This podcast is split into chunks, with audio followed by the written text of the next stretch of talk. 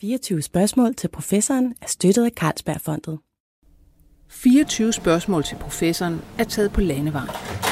I de sidste fem år har jeg siddet i små studier og talt med forskere fra danske universiteter, men nu vil jeg høre fra dem, der har forladt Danmark og arbejder ude omkring i verden.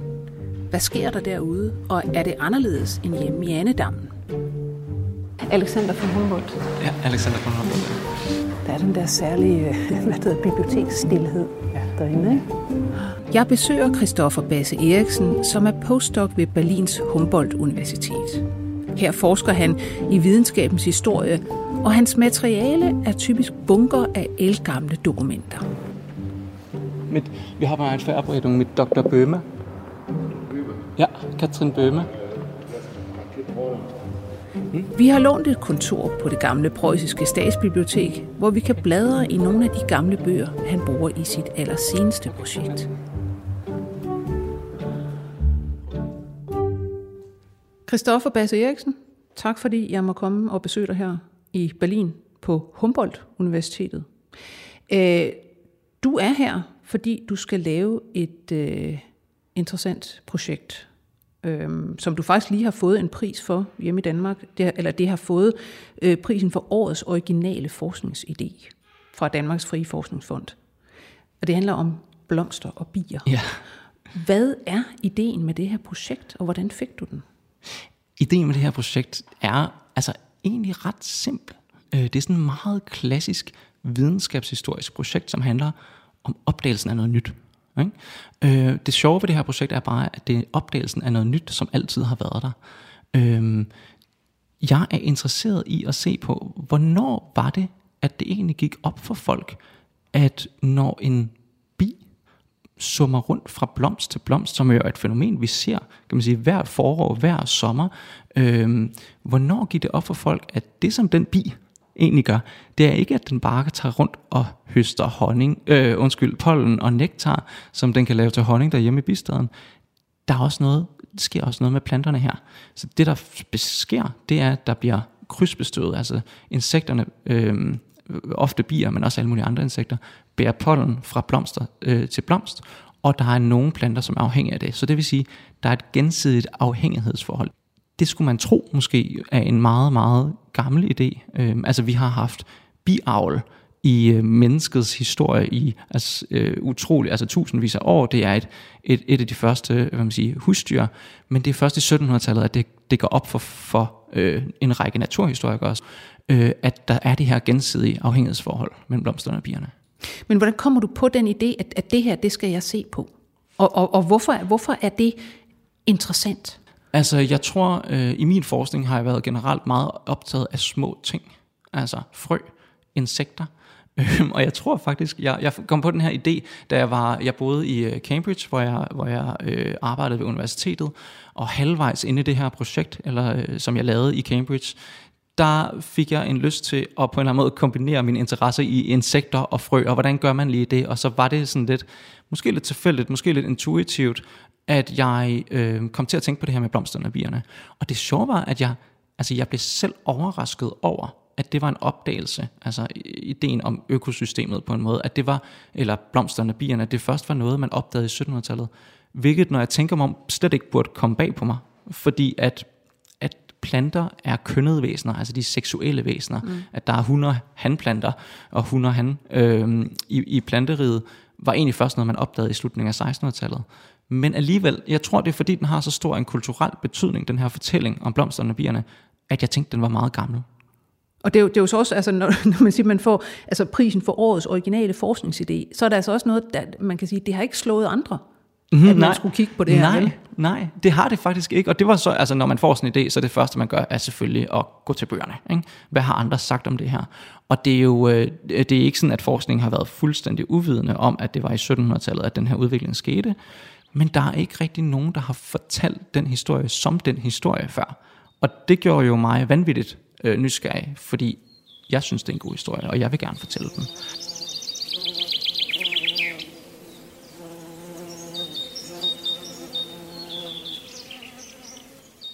Og lad os, altså, lad os starte med øh, et sted. Mm. 1800-tallet. Ja. De to herrer, Darwin og Mendel. Ja. Fordi man kan, godt, man kan egentlig godt tage fat der. Det kan man nemlig.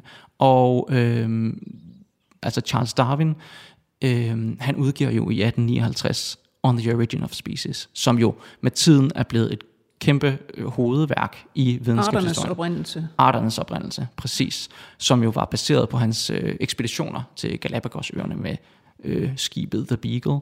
Øhm, det, der er sjovt ved den historie om Darwin, det er, at da han udgiver det værk i 1859, så sker der ikke rigtig noget. Altså folk var lidt ligeglade i Og det, er jo- det er jo der, altså, det er der evolutionsteorien øh, bliver lanceret. Ja, lige præcis. Altså, Det er der ja. ja. baggrund for al biologi i dag. Ja. Og som du siger, ja, der skete sgu egentlig ikke rigtig noget. Der skete ikke rigtig noget. Øhm, hans kolleger i England på det tidspunkt synes, at, hans, at han var alt for teoretisk, at han var spekulativ, at der ikke rigtig var noget sådan empirisk arbejde, som de kunne genkende. Øhm, og det er Darwin ret træt af. Øhm, så han skriver en masse breve til sin, øh, til sine kolleger og brokker sig over det her. Men ellers så har han egentlig travlt med at botanisere på det her tidspunkt. Altså i starten af 1860'erne. Der bor han i, øh, i Down House, som er sådan et, et, et, øh, hans landsted i, i Kent i England. Og han tager på de her ture med sin, øh, sin kone og sin familie, hvor de botaniserer rundt omkring Down House her i Kent.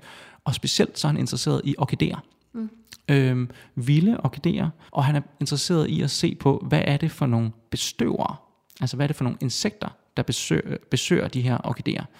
Øhm, og det skriver han en bog om øhm, i 1862, øh, hvor han beskriver øh, de her planter og bestøverne. Øhm, og der var det som om, at det er jo også et argument for en gensidig udvikling, eller evolution er det så, for Darwin. Og det var et argument, som naturfilosoferne på hans tid kunne købe. Altså det var godt empirisk botanisk arbejde.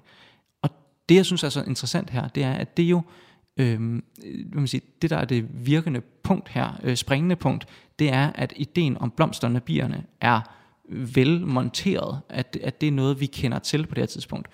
Øh, og jeg er interesseret i at se på, hvordan i det Darwin gør det her, altså går rundt og botaniserer, der trækker han faktisk på en lang tradition, som strækker sig tilbage til 1700-tallet, hvor at det at finde bestøver, eller det at fastslå øhm, øhm, forholdet mellem visse insektarter og visse- blomster, var helt nyt i 1700-tallet, men det er den tradition, han skriver sig ind i. Så på den måde er han afhængig af en længere øh, fortælling eller historie, kan vi sige. Og det er så den, øh, du går ind og faktisk og kigger på. Ja, Og hvad, hvad, hvad, hvad ser du? Hvad finder du? Jamen, altså jeg finder jo det, at i 1600-tallet, altså før øh, opdagelsen, kan vi sige, ikke? Der var det jo heller ikke sådan, at det var helt ukendt, at der er et forhold mellem visse blomster og visse insekter. Men det var noget, der blev forstået altså, som et, et, et ensidigt afhængighedsforhold, kan man sige. For eksempel er der nogle rigtig spændende biavler øh, litteratur, altså biavler manualer, hvor der er nogle folk, der har skrevet ned, hvordan skal vi, hvor skal vi stille vores bistader, hvis vi vil have den bedste og mest honning. Og der, øh, der ved man godt, hvilke, hvilke træer, der ligesom er gode. Så der, der ved man, øh, har man ret meget viden om den øh, vekselvirkning, kan man sige. Og man ved, hvad, altså, man ved, hvad bien får ud af det. Lige præcis, man ved, hvad bien får ud af det. Øh, omvendt kan man sige, ved man også, hvad øh, planterne ikke vil have ud af det. Øh, altså forstået som, at insekter jo ofte er skadedyr. Så der er også litteratur, der beskriver, hvordan du skal behandle dine planter, så der ikke kommer nogen insekter. Øh, men i slutningen af 1600-tallet, der er der en øh, mikroskopist, Nehemiah Grew, som begynder, øh, inspireret faktisk af nogle anatomiske undersøgelser af dyrets seksualitet, at beskrive støvdrager og støvfanger som, som kønnede øh, dele af planten. Altså det vil sige at, be, at beskrive øh, planter som kønnede væsener. Mm. Øh, han har sådan en fin, fin beskrivelse. På det tidspunkt var han øh, sekretær for Royal Society, så den her mikroskopist, Anthony van Leeuwenhoek, han skriver til ham og siger, jeg har opdaget sædcellen. Lidt senere, så skriver Nehemiah så, pollen kan vi kalde spermatiske globuler. Altså han beskriver dem som sædceller, sådan set. Øhm, og det udgiver han, og i starten af 1700-tallet, der er der en svensk botaniker, Carl von Linné, Som, og det er jo så ham, vi kender, som Det er ham, vi altså, kender, ja. der navngav alt muligt, og lavede altså, Linnés system for, hvordan man simpelthen navngav planter. Lige præcis, det binomiale, binomiale nomenklatur. Men det, som han også gjorde, det var, at han baserede hele den taksonomi på arrangementet af støvdrager og støvfanger. Så havde han utrolig interesse for øh, lige meget hvor stor eller lille et, et træ eller en busk eller en plante var, så var det, vi skulle se på, hvis vi skulle klassificere, det var øh, støvdragerne og, øh, og støvfangerne. Så de har, hvad kan man sige, i naturhistorien eller botanikken i 1700-tallet, en utrolig interesse, øh, de her, de her støvdrager og støvfangere, men som klassifikationsværktøj, kan man sige. Og det jeg er interesseret i at kigge på, det er, hvordan bliver de forstået senere, eller samtidig faktisk, som noget dynamisk. Altså hvor der sker en, en mekanisme til forplantning. Ja, en befrugtning af Lige præcis. art. Lige præcis.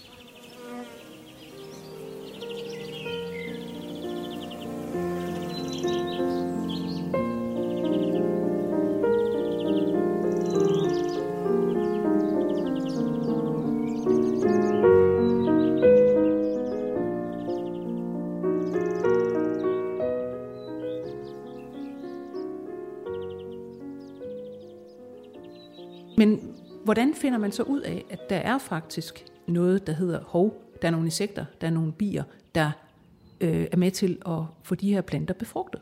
Ja, altså øh, i starten af 1700-tallet er man utrolig interesseret i, i Nordeuropa, kan man sige, og styre forplantning. Altså styre planters forplantning. Fordi at hvis man kan styre forplantning, så kan man forædle nye sorter. Øh, man kan også øh, naturalisere, eller man kan øh, øh, indføre arter fra rundt omkring på kloden. Øh, på det her tidspunkt, der var planter som altid jo altså utrolig vigtig økonomisk ressource, øh, som medicin, som krydderi, som mad Det var, det var jo landbrugssamfund. Ja, lige præcis. Simpelthen. Ja. Altså, Og, øh, og øh, man, man vil, øh, altså sådan noget som bomuld for eksempel, var jo også på det her tidspunkt, at man begynder at, at indføre det. Øh, så der var en utrolig interesse i, man sige, en økonomisk interesse i, kunne det ikke være smartere, om vi kunne gro de her planter på engelsk jord, eller på hollandsk, eller på tysk jord, snarere end at... altså vi snakker jo om en tid, hvor der simpelthen der er masser af kolonier derude, mm-hmm. hvor man finder spændende, interessante planter. Ja. Man vil gerne have dem hjem og dyrke dem hjemme. Lige præcis, ja. Og det prøver man så i storstilede forsøg. Øh, og noget af det, som jeg er meget interesseret i i det her projekt, er brugen af botaniske haver som en form for udendørs laboratorier, hvor man foretager de her eksperimenter. Øh, noget af det, som man udvikler for at kunne gøre det, er drivhuse som bliver opfundet på det her tidspunkt. Altså øh, glashuse, som ligesom tillader øh, at manipulere miljøet, kan man sige. Ikke? Så du kan få en masse lys, du kan få varme, du kan få fugtighed. Øh, og der var en, en klar opmærksomhed på, at vi er nødt til at have et miljø, der svarer til det, hvor planterne kommer fra. For at Troperne, kunne- de troperne. dejlige varme lande. Lige præcis. Men der manglede bare én ting, fandt man ud af. Man havde jord, man havde fugt, man havde varme, man havde lys.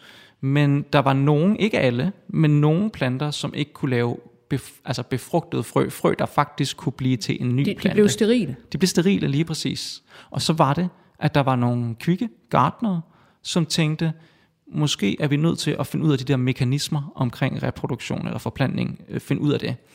Øhm, og der er et øh, fantastisk øh, eksperiment, som blev øh, udført i 1721 i Chelsea Physic Garden, som ligger i udkanten af London, hvor øh, chefgartneren Philip Miller, som også var en stor forfatter og man sige, naturhistoriker, han laver et eksperiment, det er ret simpelt, og så bliver det rapporteret til Royal Society, som udgiver det.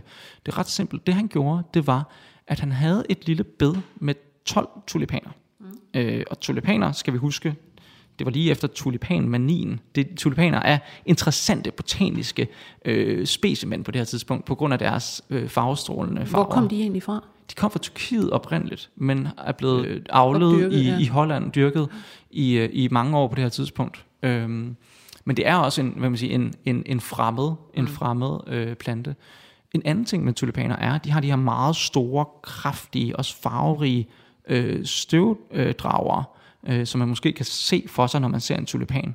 Så det, som Philip Miller gjorde, det var, at han havde 12 tulipaner. Og så, så snart de blev så store, at der kom støvdragere, så skar han dem af, altså med en lille saks. Så fjernede han simpelthen dem alle sammen. Så ventede han. En masse af de her eksperimenter, det er bare at sidde og vente. Øh, Så han ventede et stykke tid, og så så han, at lidt senere på sæsonen, så kom bierne fra et andet tulipanbed. Og de havde jo bukserne fulde af pollen. Ja. Og han så så, at det var faktisk nok til, at de her tulipaner kunne lave fertile, frugtbare frø. Øhm, og det rapporterer han til Royal Society, som ligesom de kaster sig ud i en lille debat af, hvad det der foregår her, og man ser ligesom, at det er insekterne, der kan fungere som mekanismen, kan man sige. Som altså befrugterne, Ja, eller som præcis. bærer af det, øh, Ja. der, der, der befrugter den her. Ja. Altså, det, jamen, det må jo have været en, netop en, som du siger, øh, altså en stor øh, diskussion. Man kan se dem sidde for sig der, Ja. øh, og, og, og hvad det er, en, der kommer og siger, øh, de her 12, jeg har faktisk taget de her 12 øh, tulipaner, jeg har kastreret dem ved at, og, hvad det hedder, korte støvdragerne af, og så øh, kan jeg se, at der kan ikke ske noget, før at der kommer nogle bier med pollen fra andre og, tulipaner. altså det er så fascinerende, synes jeg, fordi at i, traditionen har det her to været, været to forskellige hvad man siger, forskningsinteresser. Altså du har din flora, hvor, øh, som beskriver ligesom planter og planters morfologi, men i dem har du ikke nogen insekter. Øh, så har du også øh, insektbøger eller naturhistorier med insekter, men i dem har du ikke nogen blomster. Altså det er to forskellige dele øh, af øh, interesseområder i videnskaben. Ja, det er simpelthen også, det, det, det er forskellige mennesker, der har siddet og kigget på dem hver for Lige sig. præcis, lige præcis, Altså ikke? overhovedet ikke øh, lavet kobling. Nej. Og hvis du spørger Linné, jamen på det her tidspunkt er han jo utrolig interesseret i at opdele alting i, i kongeriger og øh, arter og, øh, og slægter, ikke? altså klasser.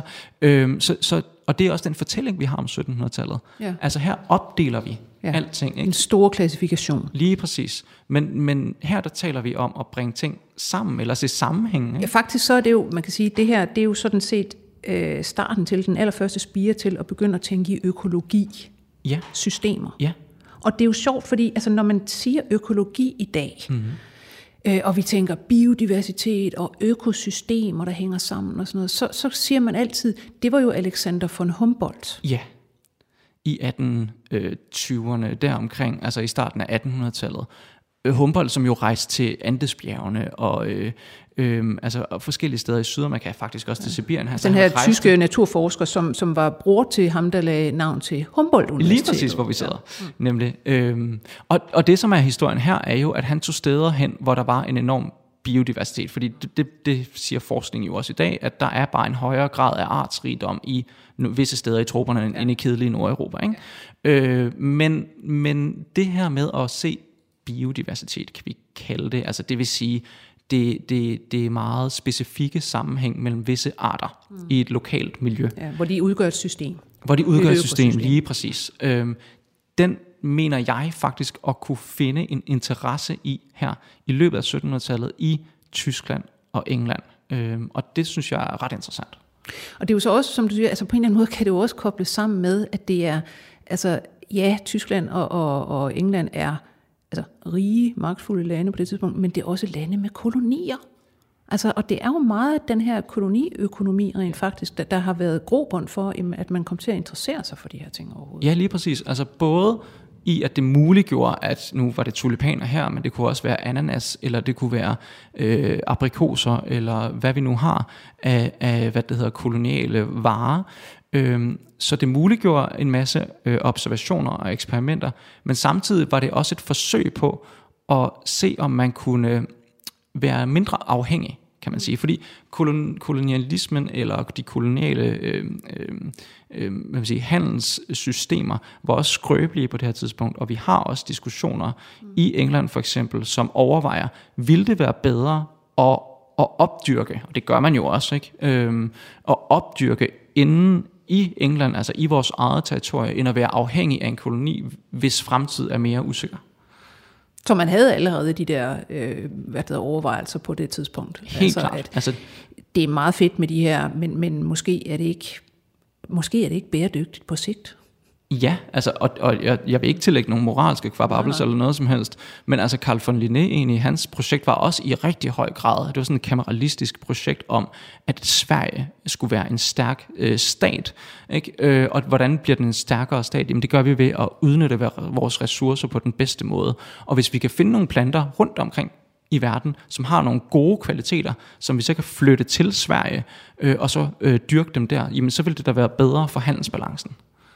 Men, men øh, nu vi sagde Humboldt før, og Humboldt mm. Universitet, øh, grunden til, at du er her, Ja. hvad er den så? Altså, er der nogle særlige materialer, du kan få fingre i her? Det er der nemlig. Øhm, fordi nu fortalte jeg en engelsk historie her, og det er også en del af mit øh, projekt, men der er også en tysk historie i det her. Øhm, fordi at forædling, eller planteforædling, men også forædling af, af, af dyr, var, var øh, en utrolig stærk interesse i vil sige, de tysksprogede områder på det her tidspunkt i 1700-tallet. Og der er nogle botanikere, som, øh, som udfører nogle eksperimenter, nogle observationer, som jeg er meget interesseret i, og som, som, som hvad kan man sige, også senere bliver dem, som Darwin og Mendel sidder og tager noter af. Der er en, der hedder Josef Gottlieb Kølerøjter, som som ung studerede i St. Petersborg, tysktalende på det her tidspunkt. Senere blev han øh, bestyrer af den botaniske have i Karlsruhe, øh, men han laver en masse eksperimenter i sin egen have, med sit eget drivhus, fordi der var der ro til at gøre det, som han gerne ville. Og en lille note er at sige, at altså, jeg skal til Karlsruhe. Øh, jeg skal se på, hvad der er i det familiearkiv, der er i Karlsruhe. Jeg skal også til Leipzig og se på hans, øh, en del af hans korrespondence, som er der. Så det, for mig som historiker, er jeg nødt til at være der, hvor materialerne er, og derfor er det godt at være i Tyskland.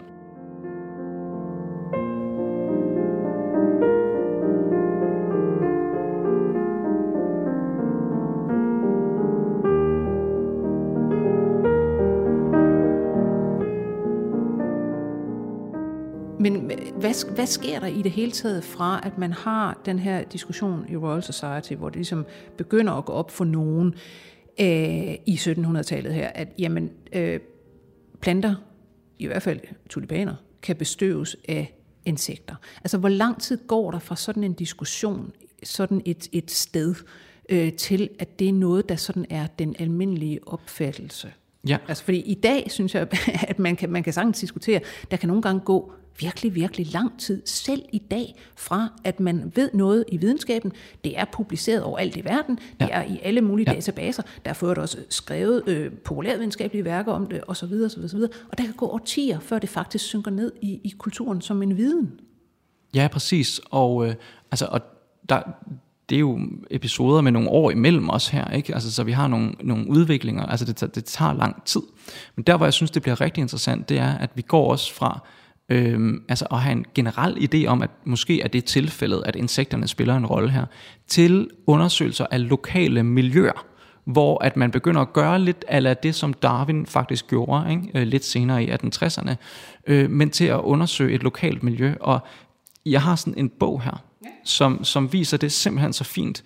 Øhm, den her bog er skrevet af Christian Konrad Springel, som var gymnasielærer i Spandau, som ligger ja, nu er Spandau en del af Berlin, men dengang... Oh, der var engang et fængsel. ja, øhm, han var gymnasielærer her, øhm, og udgav den her bog i 1793, som er, det er, man kan sige, det er en undersøgelse af den spandauske flora, ja. og, den, og fauna, sådan set. Ikke?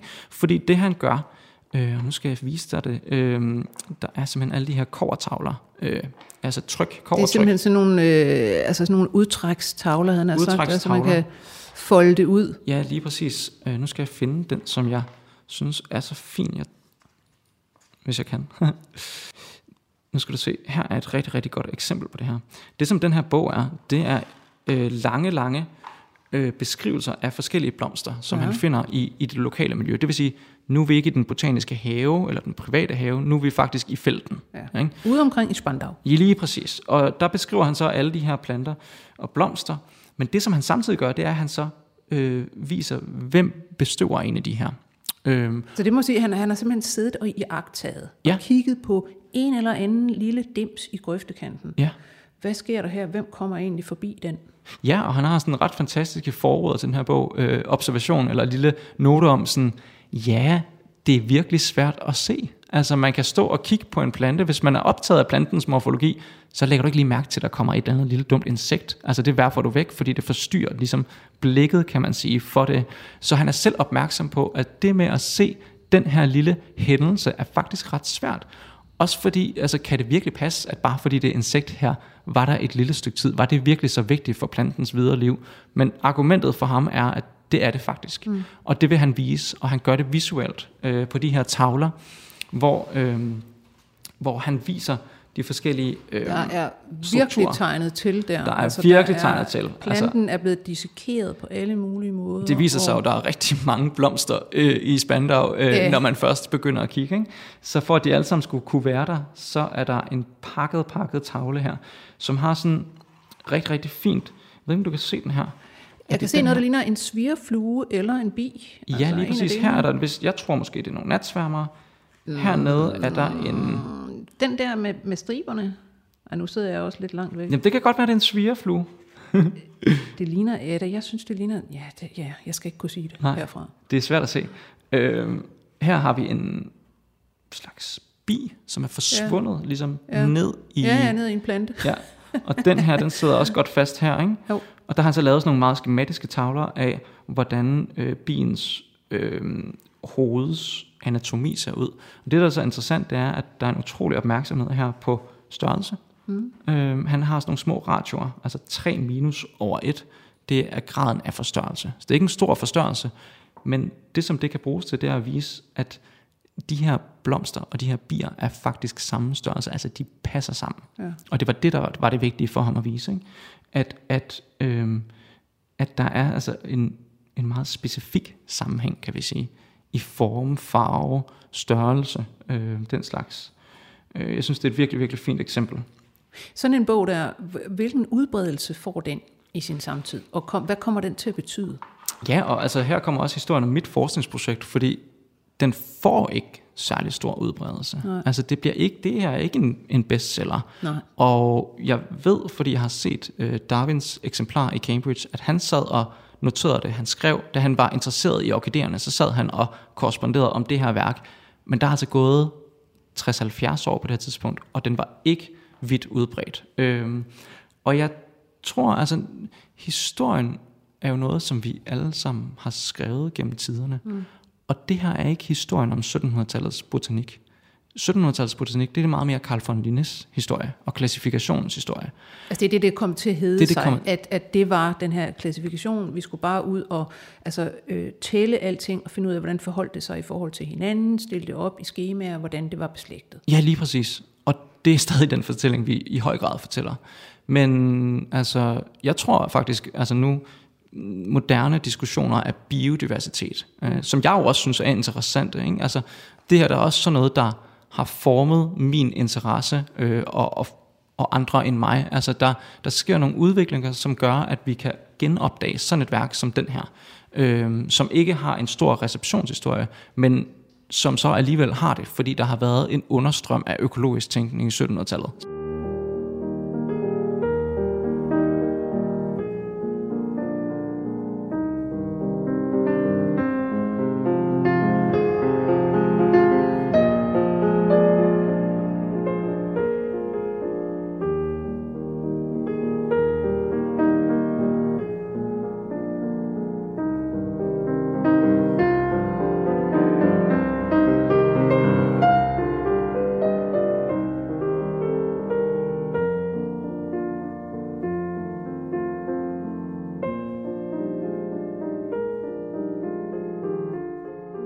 Virkeligheden kan man sige, at, at, at vi har, vi har et, billede af altså, århundrederne. Ikke? Altså et overordnet billede. Det her var det, der karakteriserede 1700-tallet. Det her var det, der karakteriserede 1800-tallet.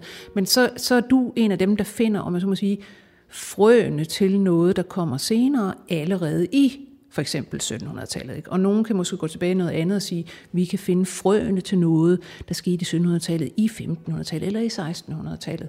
Altså, og det, det, altså, det tager bare meget længere tid. Og når man fortæller en gang historien om, øh, hvad der hedder, det 21. århundrede, ikke? eller, mm. eller øh, hvad det var for noget videnskabeligt set, ikke? så vil man måske sige noget med big data og et eller andet. Ikke? Men der vil også være nogle frø, man kan gå tilbage og se, i, i isolerede miljøer, eller i du ved, miljøer, der ikke lige havde opmærksomhed fra en masse fonder osv. osv. Ja. Der skete faktisk noget, som senere kom til at blomstre. Ja. Ja, og det synes jeg jo er historikerens opgave. Det er også historisk, historikerens opgave. Altså vi skal kigge på de dominerende fortællinger og de dominerende institutioner og personer. Men vi skal også prøve at se, om der faktisk var andet. Altså fordi igen, det dominerende er også ofte noget, der er blevet gjort dominerende i retrospekt. Ikke? Mm. Så hvem ved, nu, nu skal jeg jo begynde på det her projekt, der, det kan godt være, at jeg finder endnu flere kilder, altså finder endnu flere øh, man siger, bevis på, at det her faktisk var en levende tradition i 1700-tallet, men at da man begyndte at fortælle historien om 1700-tallet, allerede i 1700-tallet selv, øh, så var det ikke den historie, man fortalte. Men vi som historikere skal blive ved med at lede efter den historie, der ikke er blevet fortalt. Men det er jo det hele taget også meget, meget interessant at tænke på historisk set, eller til et givet tidspunkt, hvad det er for nogle øh, forskningstraditioner og områder, der faktisk vinder. Ja. Hvorfor er det, at noget bliver det store i et eller andet årti eller et eller andet århundrede? Hvad har det at gøre med hvad skal man sige, personligheder, for eksempel? Hvilke forskere det var? Hvad har det at gøre med økonomiske interesser? Ja. Med interesser hos dem, der tilfældigvis sad på pengene, om det så var konger eller bestemte fonde. Ja. Det må også være sådan noget, som historikere simpelthen kan have en fest med at sidde og prøve at finde ud af. Ja, helt vildt. Altså rigtig meget. Og, og der har jo der kan være alle mulige grunde til også at, at hæve noget videnskab op som værende ekstra vigtigt, som ikke nødvendigvis har noget med hvad man siger, sandheden at gøre, eller om det virkelig var den største videnskabelige opdagelse. Men altså, der er for eksempel også alle mulige prioritetsdisputter på det her tidspunkt. Ikke? Altså, der kan være en eller anden form for øh, intellektuel handelsbalance mellem nationer, som gør, at man vil fremhæve øh, visse aktører, eller videnskabsmænd eller kvinder, som virkelig vigtige. Øh, og det skal man jo have øje for, det er klart. Hvorfor er du egentlig specielt interesseret i 1700-tallet? Jeg, ja, jeg har en fornemmelse af, at 1700-tallet på, altså det lyder virkelig nørdet det her, men 1700-tallet er en smule underfortalt mm. i biologiens historie, ja. øhm, hvor altså, vi kender historien om den videnskabelige revolution, vi kender historien om hvad det hedder, mm, professionalisering og institutionalisering af videnskaber i 1800-tallet. Men hvad det lige var, der skete i 1700-tallet, den her form for mellemperiode i det store, øh, i det store billede, er jeg ret interesseret i. Det, som også er ret spændende, som, som sker i 1700-tallet, det er, at at øh, viden og naturfilosofi, naturhistorie får en meget offentlig funktion. Altså det bliver et spektakel, altså det bliver noget, man fremviser, så det bliver populært. Og det er også noget, man gerne vil. Altså man vil gerne gøre sig som altså naturhistoriker altså, eller forsker. Voltaire eller Diderot, øh, altså de her franske oplysningsfilosofer, som var forfattere, de var også naturforsker på den ene eller anden måde. Øhm, men det er som om, at videnskabshistorien senere har haft svært ved den her form for populær videnskab. Øh, og måske derfor er den blevet underfortalt. Øh, så det, jeg vil gerne, altså det er en af grunden til, at jeg gerne vil genbesøge den, kan man sige. Mm-hmm. Jamen, øh, altså når du så er færdig med, med, med blomsterne og bierne, øh, hvad kunne du forestille dig at kaste over? Er det sådan, at du, du ser ting i fremtiden allerede, eller, eller går du egentlig fra projekt til projekt, altså noget, der ligesom melder sig, når du nu kigger på det her, så opdager du måske et eller andet, du vil gå videre med? Altså for at være helt ærlig, så tror jeg, at øh, når man er så tidlig i sin karriere øh, i det øh, øh, videnskabelige økonomiske system, som vi er en del af, så kan man ikke rigtig tillade sig at, at gå og vente alt for lang tid på at tænke videre. Så jeg har en idé til noget, jeg godt kunne tænke mig at lave, og jeg har i min forskning været meget interesseret i England, i Holland, i Tyskland, men det er sådan lidt gået op for mig, at måske er der en masse materiale i Danmark, som som kunne være værd at kigge på. Om 1700-tallet? Ja ja. Øhm, det kunne jeg godt øh, have en fornemmelse af, men jeg har måske også en fornemmelse af, at, at der ikke har været så mange videnskabshistorikere, som har kigget på det her materiale, eller som måske har været i stand til at forbinde den samtale om, om det materiale med en international, øh, man sige, øh, den internationale videnskabshistoriske samfund, som, som jeg er en del af nu, i og med, at jeg har boet i Cambridge i tre år, nu bor jeg her i Humboldt, jeg har rigtig meget, øh, hvad man siger, jeg er meget integreret i en videnskabshistorisk samtale, og jeg kunne godt tænke mig at være en, der tog det her danske materiale og tog det mere ind i en, i en øh, engelsksproget, øh, tysksproget, altså en, en international samtale. Så det, hvem kender, det har jeg en drøm om. Hvem kender vi egentlig i Danmark, når vi lige, altså, hvis vi tænker 1700-tal videnskab? Holberg måske øh, kender vi, men, men 1700-tallet, altså vi kender jo H.C. Ørsted fra senere. Øh, vi kender... Ja, det er det. Altså. Ja, ja altså, okay. altså øh, Bartolin, han er tilbage fra 1600-tallet. Ja, det er rigtigt. Ikke? Altså, der opdager de bartolinske kirtler og forskellige andre interessante ting. Jamen, jeg kan øhm. sige, altså noget af det, som jeg øh, kunne være interesseret i. Øh, det er øh, fremkomsten af videnskabernes selskab i, i slutningen, midten af 1700, slutningen af 1700-tallet. Jeg er også meget interesseret i, men jeg ved ikke, hvor meget jeg skal tale om det, men det her værk, Flora Danica, som begynder at blive udgivet i 1760'erne, og som for mig at se øh, mangler at blive beskrevet videnskabshistorisk, fordi det bliver set som det her luksusprydværk sammen med stellet Flora Danica, Øh, det er blevet beskrevet ud fra en kunsthistorisk tradition, som er virkelig spændende, men det er meget svært at have at gøre med videnskabshistorisk, fordi det ikke har det der store klassificerende projekt, for eksempel som Carl von Linné, men egentlig bare er en række tavler. Så hvordan har vi med det at gøre? Og det er jeg meget nysgerrig på at undersøge. Egentlig kunne jeg godt tænke mig at spørge her til sidst. Øh, nu taler vi om videnskabshistorie, om international videnskabshistorie, om at være del af det, og om at forlade Danmark mm. for faktisk at indgå i videnskabshistorie rundt omkring i verden. Og så tilbage til det med, at du er faktisk uddannet idehistoriker fra Aarhus. Og altså, videnskabshistorien fylder jo meget, meget let i det danske øh, akademiske landskab, gør den ikke? Hvor, hvordan kan det være? Jo, altså, jo, både og. Altså, det er jo ikke, fordi vi ikke har dygtige videnskabshistorikere i Danmark. Det har vi bestemt. Men det er rigtigt, at vi har ikke et så samlet levende videnskabshistorisk miljø, hverken i København eller Aarhus eller Odense og Aalborg.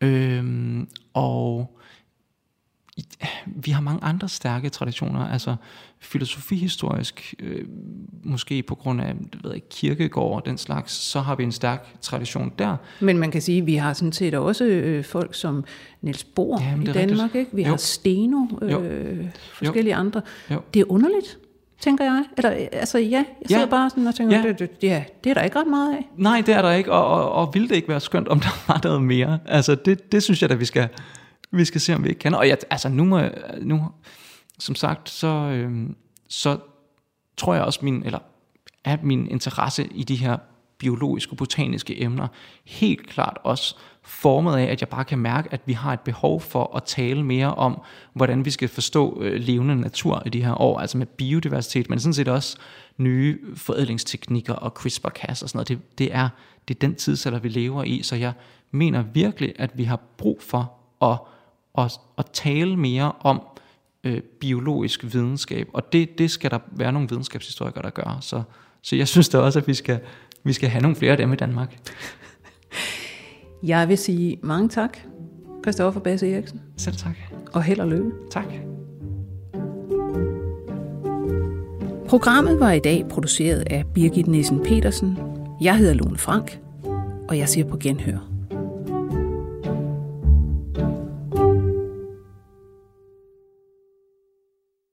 24 spørgsmål til professoren er støttet af Carlsbergfondet.